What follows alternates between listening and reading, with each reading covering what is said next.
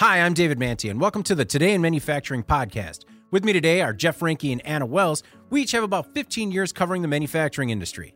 Every week, we take the five biggest stories on our websites and discuss the implications they might have on the industry going forward. Before we get started, please make sure to like, share, and subscribe to the podcast. You could also do us a big favor by leaving a positive review on whatever platform you use. Finally, if you want to reach the podcast, you can reach any of us at David, Jeff, or Anna at IN.com. Jeff, we've had a week away. Do you feel refreshed? I feel probably too relaxed. So this could, you know, we're gonna need a little bit of patience with our listeners on this one. So there's a lot of pauses and ums. It's just the vacation brain still uh still in effect, I think. All right, when Jeff goes quiet, I'm coming to you, Anna.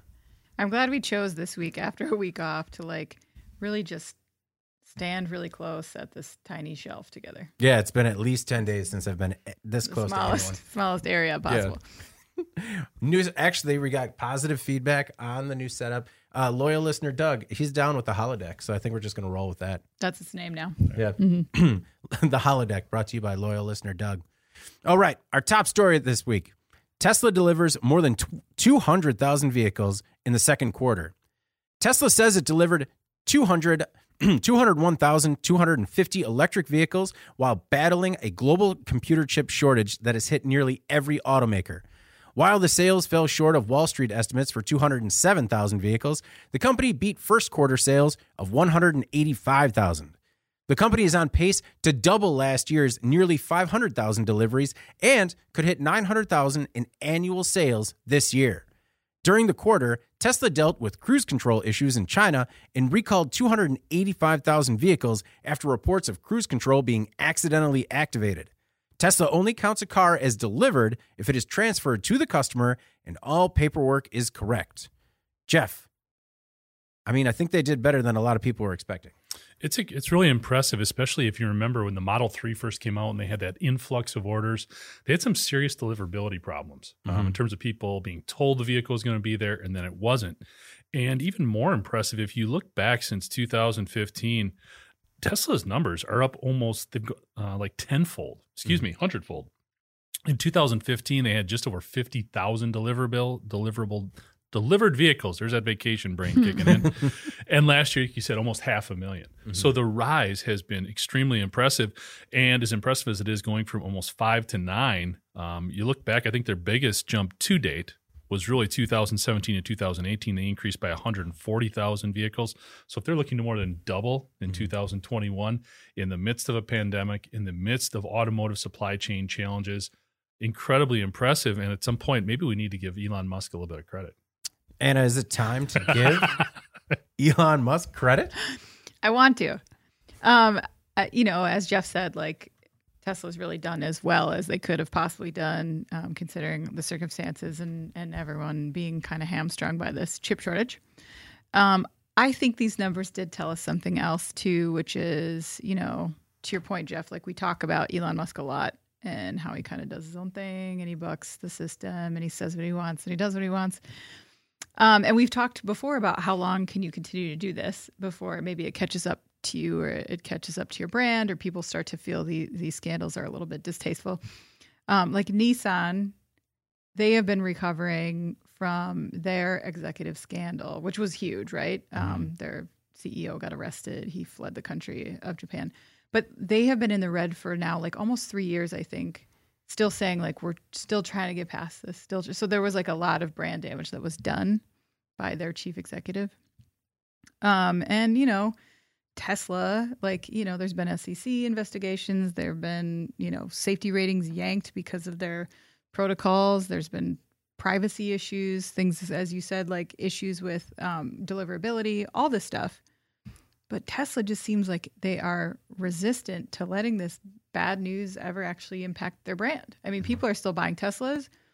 Uh, you don't hear anything about this. Their stock has been going crazy. Um, I don't know. Maybe uh, Elon Musk is coated in Teflon. Maybe we do owe him some credit. I don't know. Well, I we, mean- we must. Do you attribute that to his charisma, or do, is Tesla still a relatively niche brand? I think so. I mean, the scale is different. If you compare mm-hmm. Tesla sales to like Nissan or, mm-hmm. or something like that, it's much smaller. Um, so I think there are just those people that are just really behind the EV movement, and Tesla is sort of the you know the rock star of, of that genre of vehicle. Mm-hmm. I think what's also though a little bit impressive with these numbers and how they've grown is that there's not a typical service um, availability sort of dynamic that you'd expect with a regular vehicle. Right. Really, the only thing you can take to a sort of general repair shop, if you will, um, is the tires. Mhm. And even then, you have to be careful because Tesla only approves certain third parties to do any work on their vehicles. So the big things to me always when you think about a vehicle are brakes and tires. The tires aren't too much of a challenge because at the end of the day, it's it's a It's wheel. tire, yeah. But I mean, when you look at regenerative braking, that's a different dynamic. Mhm. So if something does go wrong that can't be repaired by some of their over the air software fixes, you do have to find a place to take it and and have it uh, you know fixed. So you're going to lose your vehicle for a couple of days probably. Yeah. So it's it's unique there, but that doesn't seem to be stopping the growth. What's the next step though, I guess for them? What is the next benchmark for them to clear in terms of becoming like you had described it as sort of a niche brand, and I would agree with that. Mhm. What does it take for them? What number is it before they become more of a mainstream? And then how do they address some of these things? Because it is going to be different to go just buy a Tesla. Mhm. When you're doing that, that's an event. That's something you really prepare for, and you have to be do your research a little bit in terms of where can I go, where can I get it serviced, all that kind of stuff. So, um, as impressive as the growth is, you just wonder where does it start to plateau, Mhm. and then what does that brand have to do to go to the next level? Cybertruck. That's what they have to Cybertruck? do. Yeah. Yeah. Well, you talk about them being the rock star brand, and part of it is like the Cybertruck. Part of it is that when you think of, you know, a Tesla versus a Leaf, I don't even think there's a question. No, one is exciting and one isn't. Yeah. One is a Leaf. One is a leaf. Yeah. Well, so I tried to look up some of the sales comparisons, particularly with EV sales year over year, so we could compare it to like traditional combustion engine sales. But given the exponential growth of EV sales combined with, you know, major automakers revealing EV only strategies within the next 10 to 15 years, Anna, is this finally going to force buyers to make the transition? I mean, I looked at it personally and with almost all automakers within the next 10 to 15 years saying everything's going EV, Yeah. and I know I'm going to turn over at least one, probably two cars in that time period, it made me kind of step back and think like, oh, I'm going to have to buy an EV Mhm. finally because I always juggle with it and then I just, you know, Yeah. hybrid. Yeah. Um, and I was struggling to think like, okay, I will be all right with that and be willing to make the plunge.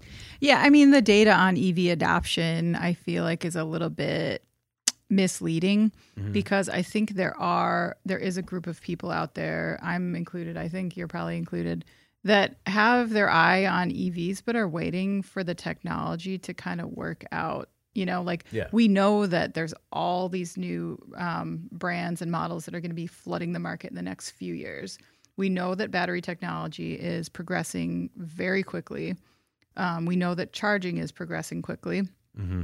So why do you buy an EV now? You you probably don't. Yeah. You know, you wait two three years and either you have your pick of brand new models or the used market will be flooded with tons of stuff that would be serviceable and a lot lot cheaper. Yeah. So I don't know. I think like maybe there's more demand there than is like maybe patently obvious with those numbers. Mhm.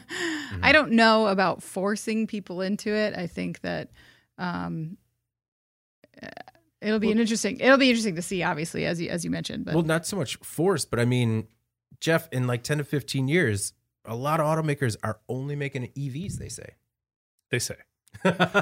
but it is going to be a market dynamic. That's what's going to drive all of that. Mhm. If they really do go that route, if people still want to buy gas fired vehicles in such a majority that they can't overproduce or they can only produce so many of these EVs in order to be profitable, then that's what they're going to do. And that's what they should do. Mhm. I think we are in a little bit of a vacuum in the US too. I mean, US car sales, only like 1% of them are electric vehicles. Mhm. It's much bigger than that when you look globally Mhm. in, Okay. in different countries, Yeah. uh, especially in the EU, especially China.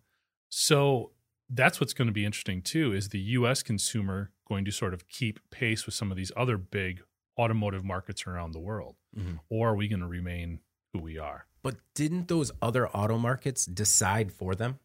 Well, gas is also a lot more expensive over there in the Yeah. EU, so that makes it easier to make that choice. I would think. It's Sure. just it's different. I mean, Yeah. when you look at the vehicles that are driving around Europe, you don't see as many. Like I drive a, a larger sedan. Mhm. You don't see that vehicle over there. You Mhm. just you don't. Um, they're smaller cars typically. Um, even the SUVs, I think, are a little bit smaller in terms of scale. Yeah. Um, so There's nowhere to park. yeah, on the cobblestone winding road. Right. All right. The fourth most popular story this week. Amtrak to pay 7.3 billion to replace aging trains. Amtrak wants to replace 83 passenger trains, and some of them are nearly 50 years old. Last week, the company announced $7.3 billion to overhaul part of its fleet. Some of the trains will be hybrids that operate on diesel fuel when wires are unavailable for electricity, though the company says that the new diesel trains will at least pollute less than the previous ones. The new engines and passenger cars will be built in Sacramento, California, with delivery scheduled to start in 2024. Some of the new amenities include more comfortable seating, better ventilation systems, individual power outlets and USB ports, onboard Wi-Fi, and panoramic windows. The railroad will buy another 100 could buy another 130 trains from Siemens if all goes well. And the trains will be cap- will be capable of traveling up to 125 miles per hour, but they're often limited to 90 miles per hour by track conditions. Anna, perhaps uh, the infrastructure bill could help out with that. Yeah, it's nice to see money being put into public transportation on a national level, not something that's just like a local, you know, bus thing or whatever. But um, yeah, if you look at some of those details, uh, there's some work to be done there. Like you mentioned, um, the the speed at which these trains can go. So, uh, if if Amtrak says that the trains are capable of traveling 125 miles an hour, which is not exactly what's considered high speed rail, right? High speed rail is more like 200 miles per hour, but it's still a nice bump over highway speeds. Um, I think that some at some point a certain speed is more compelling to people to like ditch their car and take public transit um, into work or into a city. Um, but as you said, the trains can't travel more than 90 miles per hour because of track conditions, which means it would be nice to see some infrastructure funding go into the rail lines in a way that can support not only this, what we have now, but maybe future high speed rail. I don't know. Um, I was surprised when I read this article when they said that Amtrak ridership hit a record high in 2019. So pre pandemic, it was the most it had ever been, Yeah. which was, I was shocked by that Yeah. piece of information because I had I I thought that it was just sort of this dying thing. Um, I know, uh, like you know, city dwellers, people or people that are living in the suburbs and commuting in Mm-hmm. are much more likely to use this. But like when you read about like taking train rides across country, like how expensive and slow it is, I just thought this was a dying thing. Apparently not. I don't know. I'm gonna stop talking about Amtrak because I don't know enough about it. Well, the few times that I've been on the train, uh, comparatively, when we're out on the East Coast, I always think every day on this, huh? Every day, that's a pass for me. But Jeff, maybe actually, I wouldn't care about the seating. Really, I would care about the power outlets, the Wi-Fi, and if you could figure out some way to like soundproof certain people, Yeah. you know, I mean, I think it would make it much more enjoyable. Here's all you need to know to try to understand Amtrak. It is state owned, but for profit. Mm. How many of those types of entities do you know that are government run, but are profitable?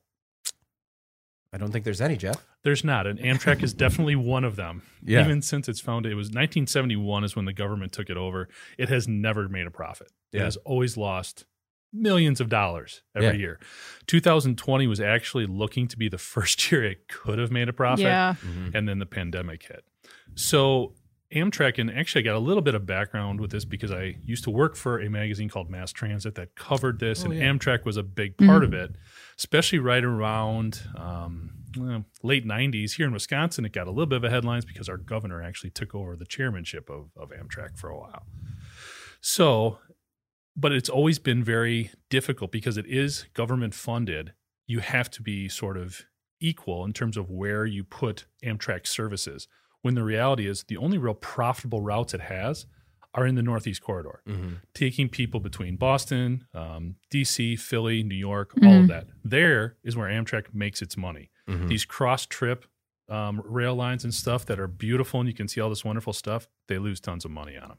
They just they're not profitable because there's not enough people on them.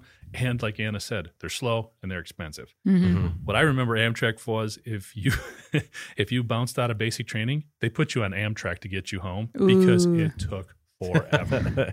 so Yeah. these guys would be like, "Yeah, it was a cool ride, but it took me three days to get to like you know St. Louis from Dallas." So, um, yeah, it, it's so I'm, I'm conflicted when we look at this type of investment going in here. I think for where it is utilized, it makes a ton of sense. Public transportation, drawing these folks, reducing the amount of th- stuff on the road. Mhm. It's safer, it's better, all that.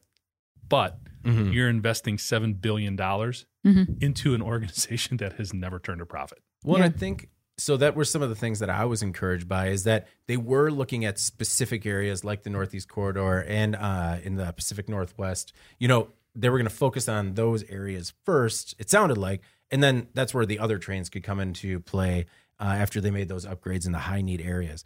Uh, and Anna, to your point, yeah, they reached 32.4 million passengers in 2019. Now it's only back to about 62% of that. Yeah. It's Yeah. only worked its way back. And prior to the pa- pandemic, they operated 310 trains per day. Now that's down to 201, Mhm. but that should be back to full schedule by September or October. So, But perhaps this ramp is an opportunity. yeah, Look at the ones that are working. yeah, Keep those. Mhm. Invest in those. Y- As cool as it might sound to take a train through the Northwest Passage, not a lot of people are doing that. Hey, I read Murder on the Orient Express. I'm not getting on a train and taking it for very long. I you, would- You don't know. you don't know Especially what if there's not a real sleuthy French investigator on Yeah. board who could Right. dig up background on anybody. Um, I, I my mistake that I made on Amtrak was I didn't know the difference between the express and the commuter train. So that was what I'm assuming they send people back on on uh, from basic, where the commuter train is the one that stops at every every stop. And I was like headed to Baltimore from New York, and I'm like, this is taking forever.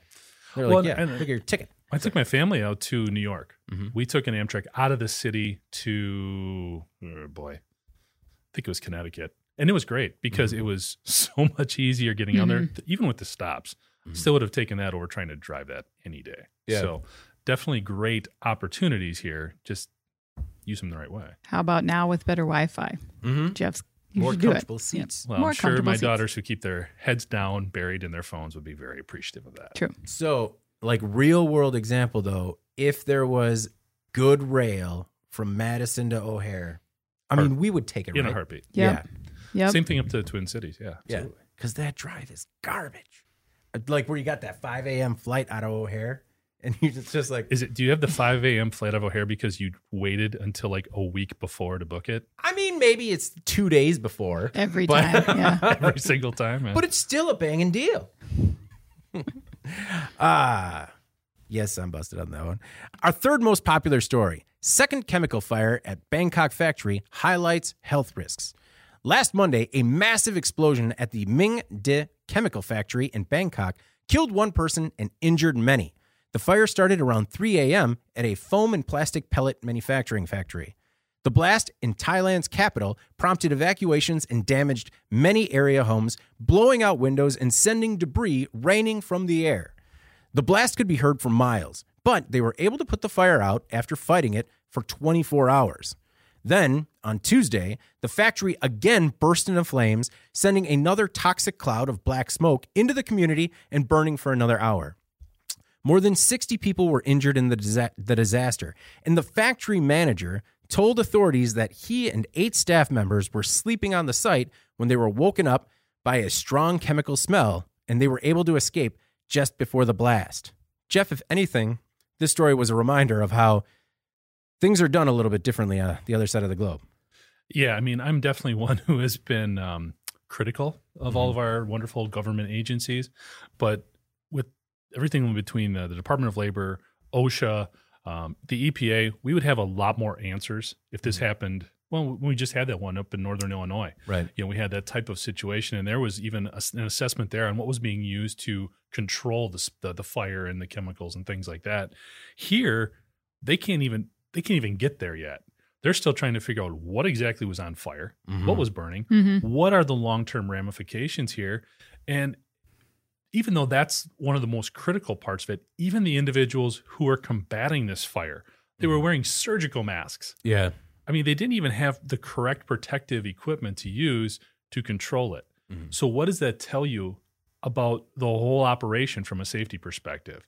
And if you looked at these pictures, this is a hole in the ground now. Yeah. This was not just some Mhm. stuff caught on fire. They put it out. There's still a framework of a building. It is down. It is nothing. Yeah, there's nothing. It is there. ash. So it is extremely scary when Mhm. you look at what could have been released into the ground, the air, and anybody who's in the vicinity trying to either get away from this fire Yeah. or combat it, short term and long term. So, yeah, when we complain about, and I'm, like I said, I'm guilty of this as anybody, we complain about some of the over regulatory oversight that we have with manufacturing here in the US, we do have to pause a minute and be appreciative of the fact that we would be able to avoid some of this. Mhm. Right. Well, that's uh, no. In Illinois, we're going the American route, where there are already hundreds of lawsuits about it. um, Anna, so I read that what they were making is styrene monomer used to make foam plates, cups, and other products, and it can produce poisonous foam or fumes while ignited. So basically, they did figure out a little bit about what was burning and what went into the ground, and it sounds like none of it's good. Doesn't sound good. No. I know. It's like that. It's so sad that this went down at a place that's creating a product that shouldn't even exist anymore. Like we all Yeah. know about styrofoam's inability to break down.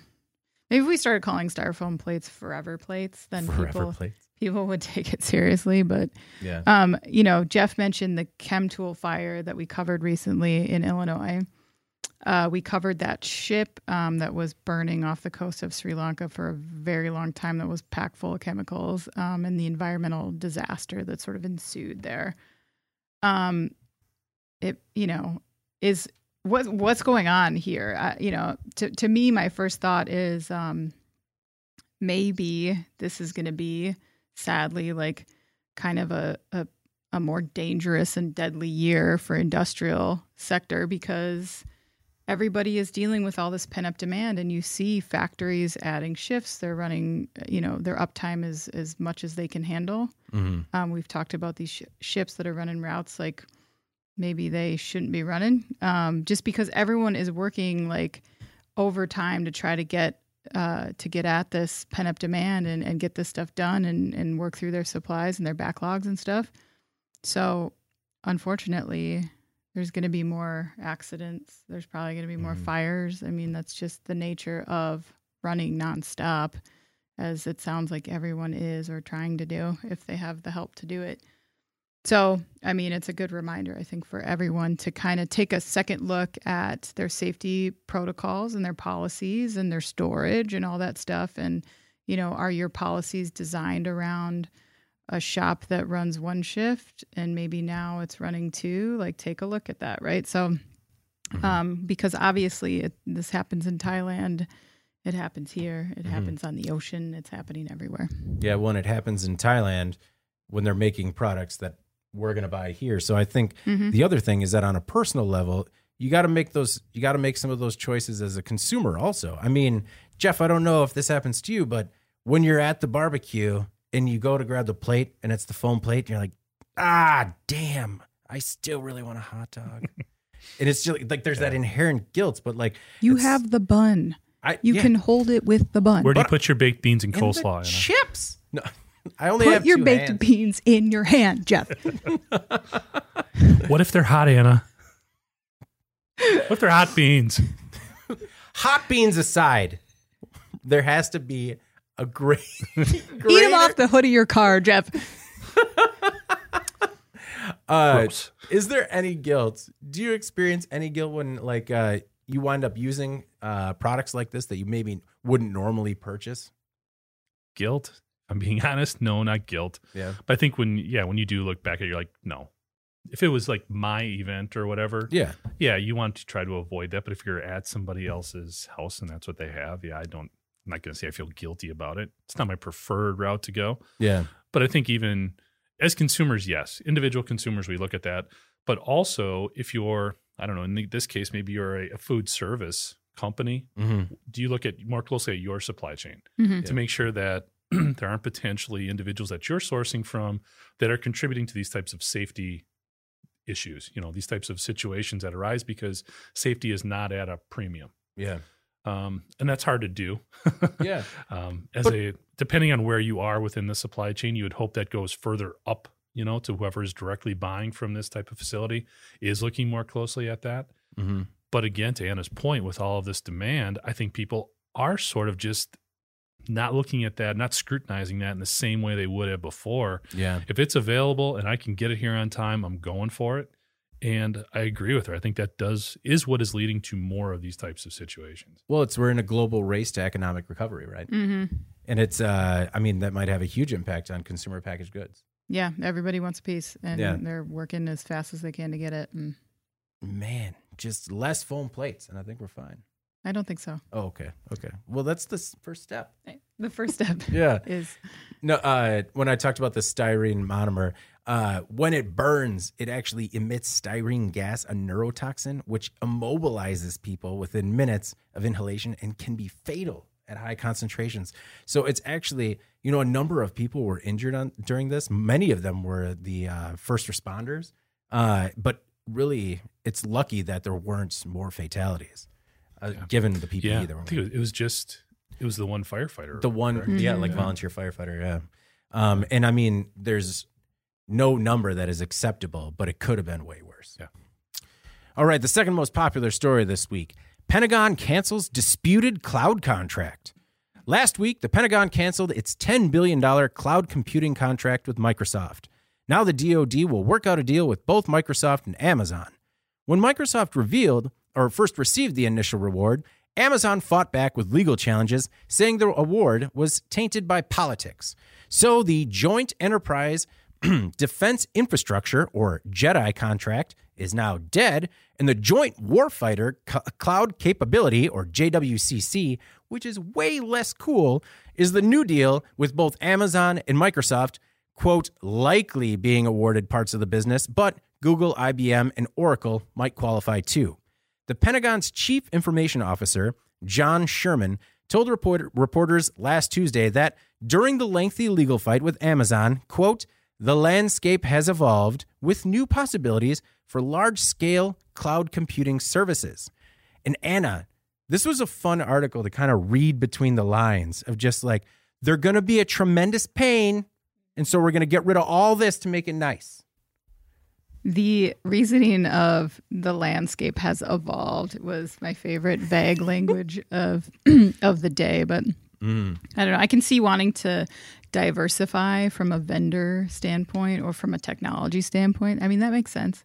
But it does kind of the way they like the the landscape has evolved. It it kind of did leave you wondering if like Amazon's assertion that they didn't get the contract originally because Donald Trump hated Jeff Bezos, if that might actually hold some water here. I don't know. We have no way of knowing.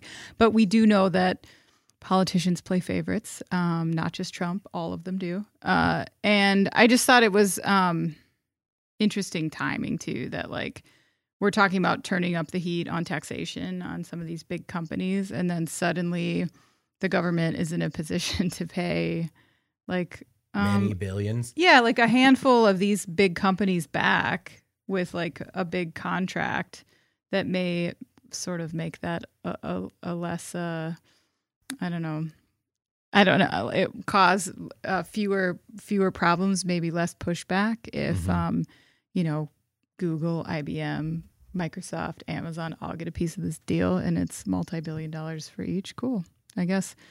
Um, it's not that any of them don't deserve it; they're all quite capable companies. Um, but that's it's pretty easily defended that choice. So Yeah, yeah. the grim outlook on many things last week.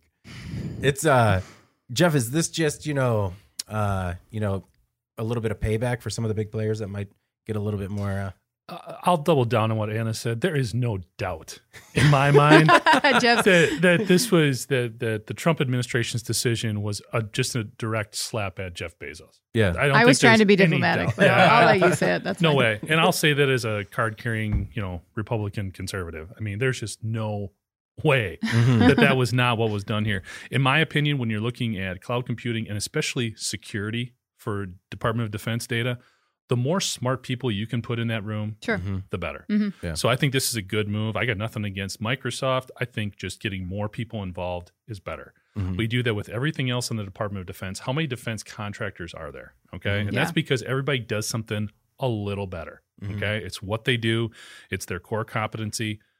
Make full use of all of that to do this right Yeah. and spread it out a little bit. I have no problem with that at all. And potentially, what this could lead to then is when companies of this size get these types of contracts, or at least it does when you're looking at hardware, it also trickles down and creates new opportunities for some smaller vendors. Now, I know this is more cloud computing and storage and security. You're not looking at physical products, Mhm. but you think it could potentially also stimulate some opportunities that way for some smaller businesses. And a lot of things with these government contracts also try to bring in, bring in minority owned businesses and, and things of that nature. Mm-hmm. So I think, again, spreading it out just makes a ton of sense and does sort of right a administrative wrong that Yeah. was done. I don't think there's any way around that. I agree with all these points, but can you think of another example where complaining and being litigious has been so profitable? It. I did not expect this to turn over. No, it was just. I mean, I ex- I expected it to be a legacy. You know, well, you know, they got the they got the Pentagon contract, but whatever.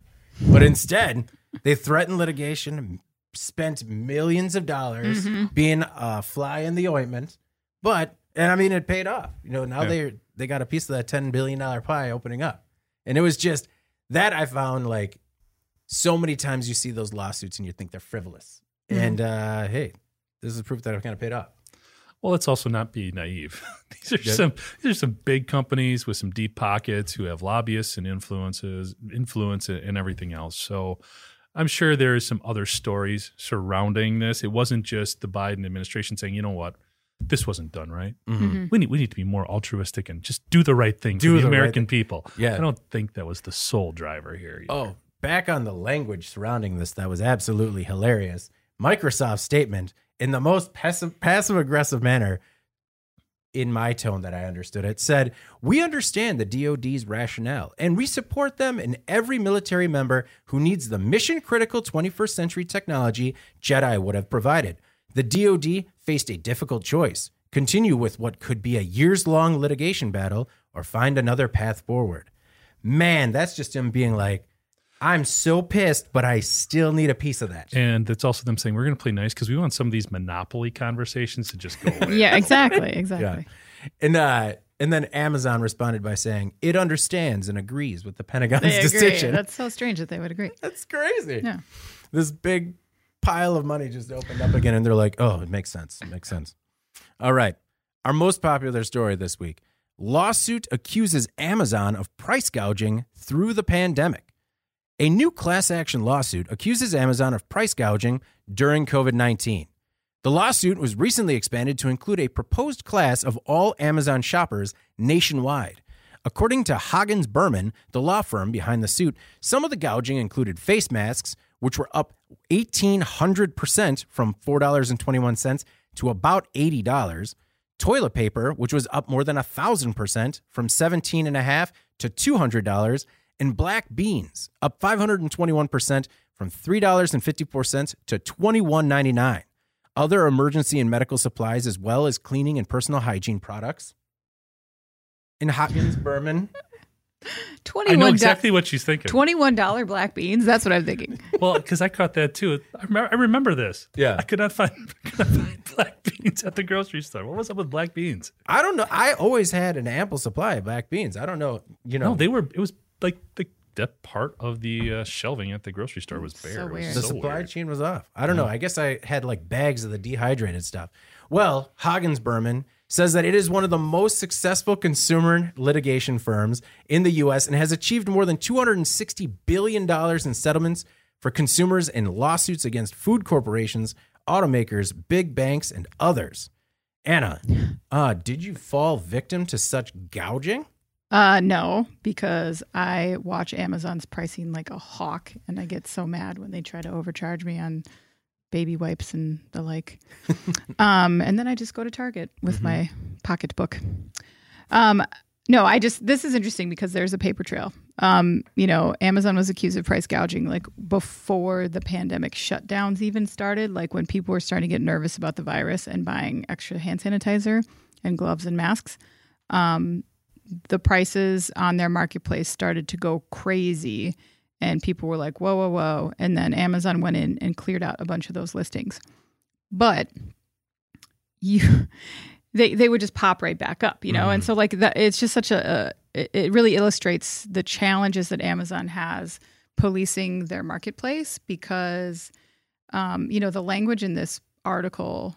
It, it, they're accusing Amazon of this, Amazon of that. Amazon did this knowingly, blah blah blah. But a lot of these products, I'm assuming, were marketplace Yeah, products. party. Yeah. So, but um, you know, the way Amazon sets up their site is they let their third party um, sellers uh, sell via Prime and fulfilled by Amazon. Mhm. So they align their brand with these sellers.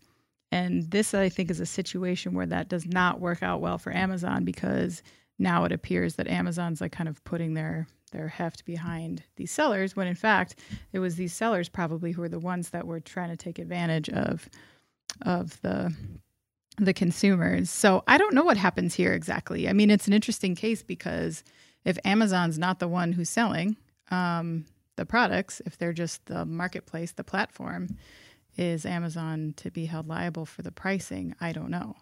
Um, I mean, they've certainly uh, been held liable in the past for quality issues, and there was some counterfeit products that, in sort of a landmark suit, I think it was last year or the year before, Amazon was held responsible for, I think, vitamins or something that were being sold on their site that they did not that that were not legit, right?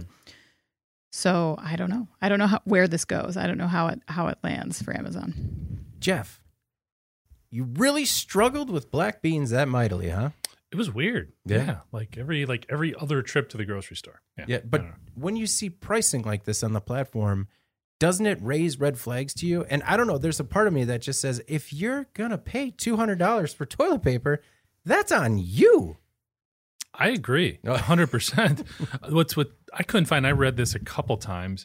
I couldn't determine who they're suing exactly. to- Exactly. To, Anna's Yeah. point, because if you're just going over after Amazon as a whole, you know we've talked about this in other circumstances. There's no law against being a dick. Mhm. Okay, if you want to be a jerk about stuff, you can. Mhm. Okay, and if Amazon wants to jack up the prices on TP and hand wipes, I mean that is something they're allowed to do. Yeah. I don't advocate for it. I don't think it's a best practice. I don't think anybody would.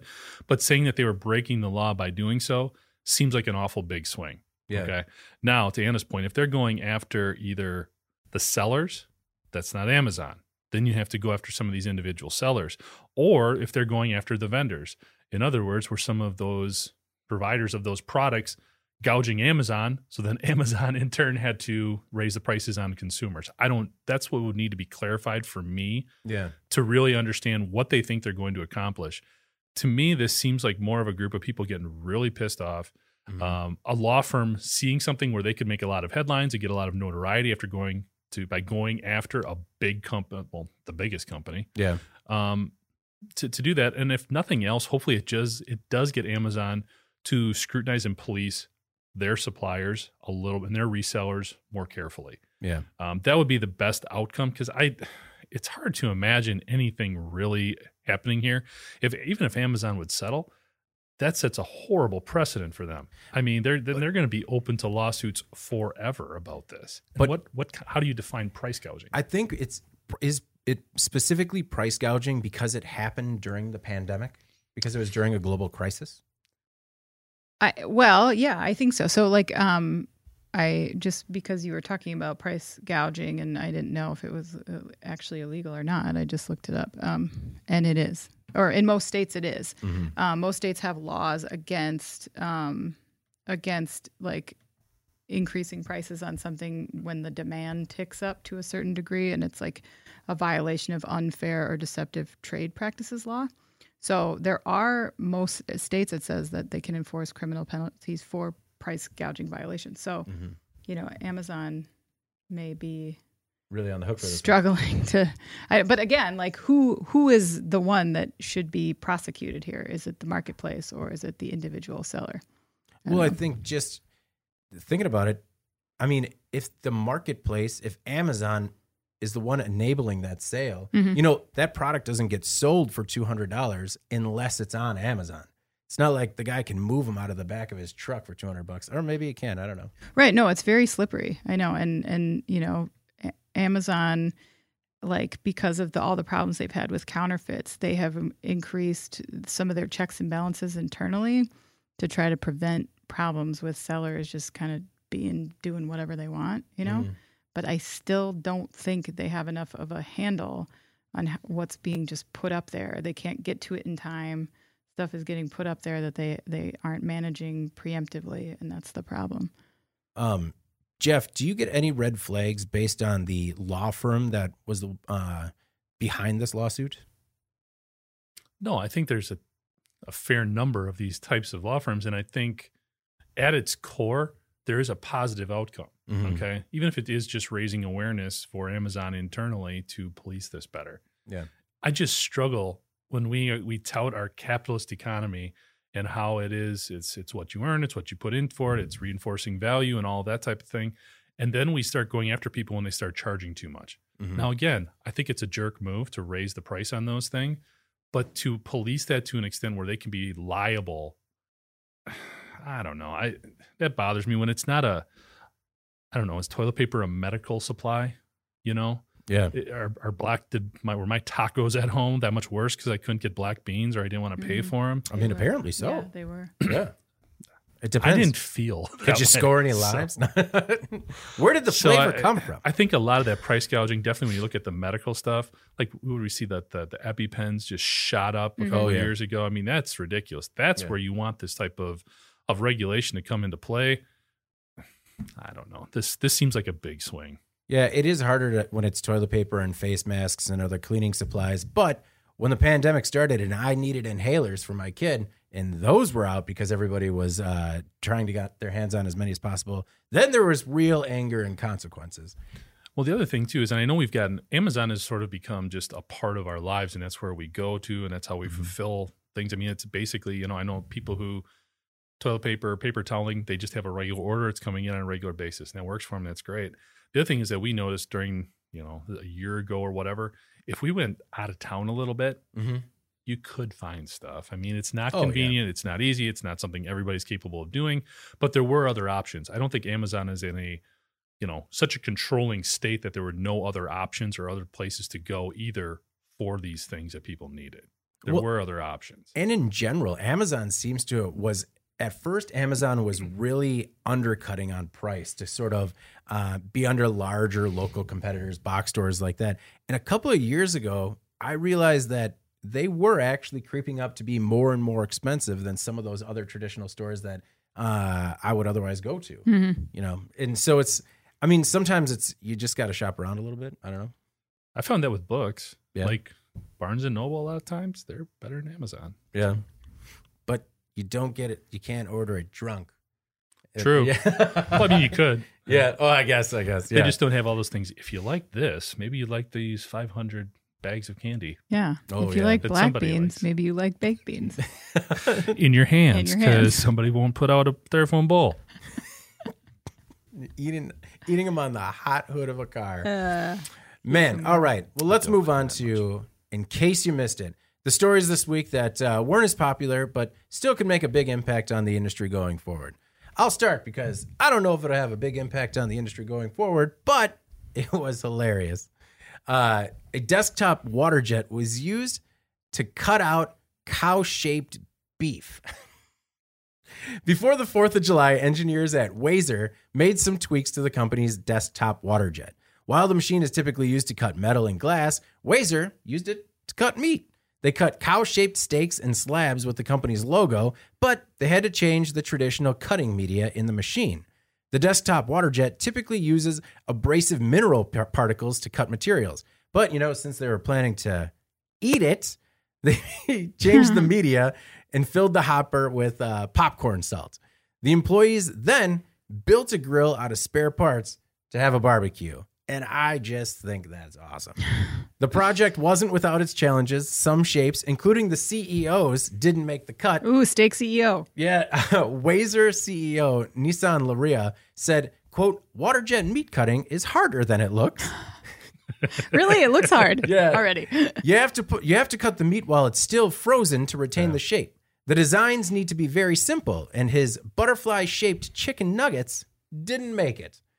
And as we were preparing for the holiday, I just saw this story and it brought me joy. If nothing else, I mean, we see so many things about we talk about custom uh, custom food products, particularly with 3D printing. I know they were 3D printing pizzas at one time and other products, and this was just an interesting, uh, you know, an interesting story of seemingly some engineers at a water jet manufacturer having a little bit of fun, and I thought it was pretty cool.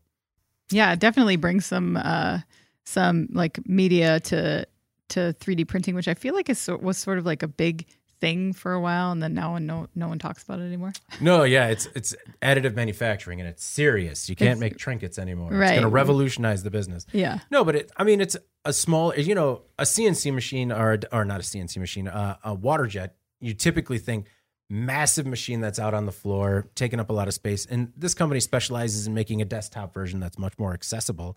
Uh, but Jeff, did you see the cow shaped steak? It's fantastic. And the grill grill marks were perfect. I thought it was a cool application. Yeah, I mean, who wouldn't want to put these out on the out on the grill? Yeah. I thought it was very cool. and just the I just picture the engineers being like, "Well, we cut the meat.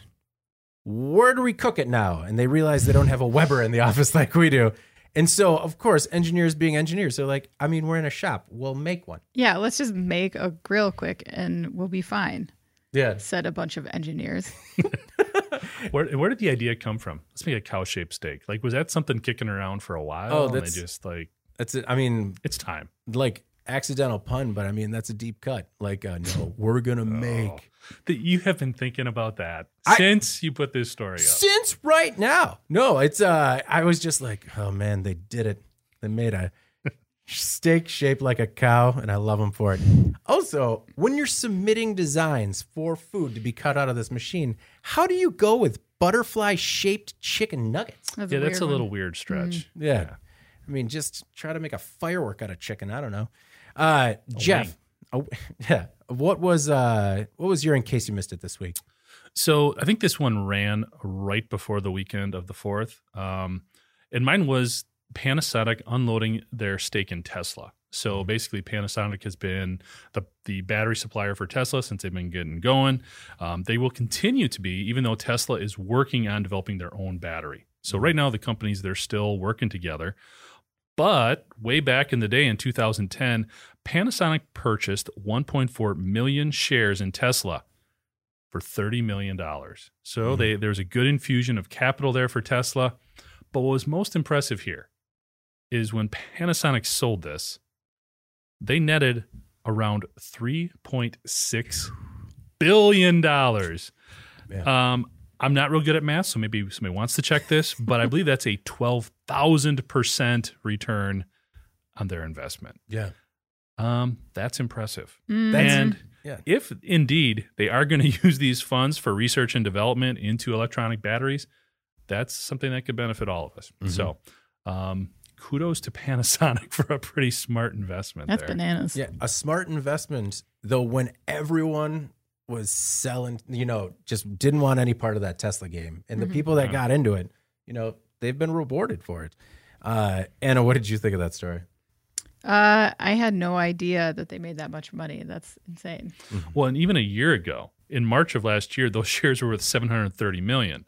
So even that from 730 to 3.6 billion. Mhm. Yeah. I believe the term is That's embarrassment of riches. Incredible. Wow. At least it's not one dude, it's a company. True. Yeah. Uh, Anna, what was your in case you missed it this week? Um, mine was uh, a story we ran last week, week before, um, about a paper supplier that was is being sued by the Department of Labor for firing an alleged uh, whistleblower. And this was an interesting story, and I'll try to continue to say alleged when appropriate. but if I miss one, this is all alleged. So don't send me a letter, lawyer. Uh, the company is called Midvale Paper Box, and it's being sued by the U.S. Department of Labor after the company alleged, allegedly fired a worker they believed was a whistleblower behind revelations that their safety practices were not up to par. These allegations included things like not following lockout tagout procedures when employees were unjamming machines, which makes me want to throw up. Mm-hmm. It also included a report that a worker asked for safety gloves to operate a shredding machine and was denied multiple times mm-hmm. for safety gloves. Mm-hmm. So this lawsuit comes after a 2017 investigation by OSHA that resulted in the agency promising or proposing $200,000 in fines, I believe. Um, why is it worth it to skimp it on the safety gloves, Midvale paper? I mean, like, what are these operations thinking that This this this has to be one guy, right? Who's on a power trip. I like you hope his so. his one responsibility is you're in charge of the gloves. Yeah. the glove guy. You're you that is what your thing is. Yeah. So he's like being selective or sort of like lording power over gloves. I don't know. Or you know, I mean, we deal with you know we see these companies all the time that are just like so short staffed that that people are wearing like ten hats, and so the person who's like the supply chain manager is also the VP of marketing, and it's like, how do you do both of those things at once? Um, I mean, maybe it was that type of a scenario. It's really, really hard to understand though, and um, it's just beyond me the the level of negligence there. And you think like getting a warning in in 2017, basically with this OSHA thing, and then mm-hmm. to continue to operate that way is just Well, unbelievable. especially OSHA, you know, we we read about earlier in the pandemic, they they didn't have enough people to get out and inspect all these facilities and and do all of this. But once they get on a trail of somebody, mm-hmm. they're not letting go. right. Mm-hmm. So once OSHA's got a foot in the door, wouldn't you just be like throwing safety equipment at mm-hmm. people and just get them out of there mm-hmm. because they were just had a warning here as opposed to actually oh, OSHA dropping the hammer. Mm-hmm. And now it's going to be that much worse. I mean, they're going to have who knows how many lawsuits that are going to come out of this. And if it's just this one person right now, it's got to be more than just that one person that saw a mm. lot of this going on Ugh. or was mistreated or, or whatever you want to say. Yeah, this is maybe you're right, Ann. I mean, it's, it's just mismanagement based on the fact that people are wearing too many hats and not paying attention. I don't know, but, But- thank goodness for this whistleblower because, like, you know, unjamming machines that are not like properly using lockout tagout, that's how people lose their hands and Yeah. arms. I mean, that's awful. Well, what was crazy about this story was they fired the worker and say thinking that the worker was the one that filed the complaint Mm-hmm. and ini- or initiated the investigation, but didn't. They were completely wrong. Yeah. It wasn't that person. Mhm. It was uh so even worse. It was just like I mean, first you go for gloves and they say no and you're like, "All right." And then they fire you and you're like, "Well, what's happening?" Yeah, I- basically, this person got fired for asking for gloves. yeah, it's, that is outrageous. And then probably saying something like, you know, somebody should know that you guys aren't giving people gloves. Mhm. Ooh. Ooh, now we know who did it. Yeah, it's uh I don't know. It, it reminds me of something like a company that hires you and issues you one set of ear uh, like earplugs and that's like it. The rest are on you. Yeah, if you lose them, then sorry. Yeah, you, got- you got to replace them yourself. I don't know. This uh I found this to be particularly egregious because it did come down to something as simple as gloves. I know it was awful. But uh, the one uh, fun fact to this otherwise very dismal report is that Midvale is located in Wilkes-Barre, Pennsylvania, and um, that's just down the road from the fictitious Dunder Mifflin Paper Company of Scranton, PA. So, well, I mean, we know they had some safety violations, right? Oh yeah, no, it's uh I mean, based on my knowledge of the dock there, they definitely didn't have Because safety Michael gloves. wanted to operate the baler. That was the whole problem. Oh my god. Just give people the appropriate safety gear. Period. Right? Doesn't seem hard, David. No, it doesn't seem hard. Also, the office is legendary. Also, right. way to get way to use the word egregious without. I mean, you just smooth. I thought Oh. for sure that was going to be a, a stumble right I've fumbled on enough words for today. Okay. All right. Good so work. let's let's pepper a few more in for final thoughts. Uh, Jeff, any final thoughts this week? So I was doing a lot of driving to Oh. and from where uh, where we vacationed, and then I had to do some more driving yesterday, with running around with my mom and stuff. I bet you I saw, so I don't know, probably eight or ten billboards for manufacturing facilities looking for workers, Oh yeah. touting starting wages of upwards of like twenty five bucks an hour. I mean, that's a pretty good starting wage, Yeah, especially in some of these small Mhm. towns um, that we were going through.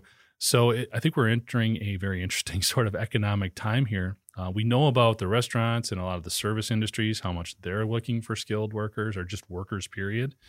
And now, um, you know, manufacturing looks like they are starting to step up in terms of pay and also promotion because a lot of those places would not be going sort of a non-traditional route in Mhm. terms of looking for workers like that. So hopefully they can find them and Mhm. um, and use it going forward. But it was interesting to see that many of them Mhm. um, and to see them promoting those starting wages. Well, and I think you know it's there's still that stigma to some people, but a career in manufacturing, as we've seen with many of the people in our families, can be a very good and beneficial career. Well, now it's just starting. Yeah. I mean, get into a management position and, and going from there, Mm-hmm. there's a lot of opportunity if that's where you're starting at. Yeah. Uh, Anna, your final thought this week. Uh, so this week, our um, office renovation is complete, as you guys have seen the new holodeck um, Mhm. behind us. But uh, everyone moved back into the office after um, how long has it been? 16, 17 months? Yeah, March 13th, 2020. Uh, and it feels really good to be back. It, it is so quiet in here compared to my house where my children live yeah.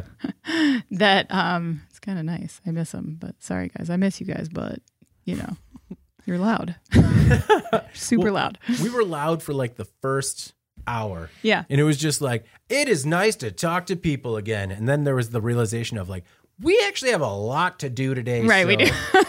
we'll catch up later. Yeah. Oh, bagels in the office too for the first time. It was like, oh man, interesting. Um, my final thought this week was the same thing as Anna's. Really excited to just be back into the office. And uh, normally it's, you know, uh, two or three of us in this office. And it was just really weird to be to have it loud and not be us. It was it was enjoyable. it was enjoyable. Final thoughts. That was all of them. All right. Please make sure to like, subscribe, and share the podcast and email the podcast. You can reach any of us at Jeff, Anna, or David at IEN.com with email the podcast in the subject line. You can also get this first if you make sure to subscribe to our many daily or weekly newsletters. We'll make sure you get it in your inbox first. All right, for Jeff and Anna, I'm David Mantey. This is the Today in Manufacturing podcast, and uh, we'll try to shake out the cobwebs for next week. we're gonna do better, guys. yeah. Thank you for listening to the Today in Manufacturing podcast.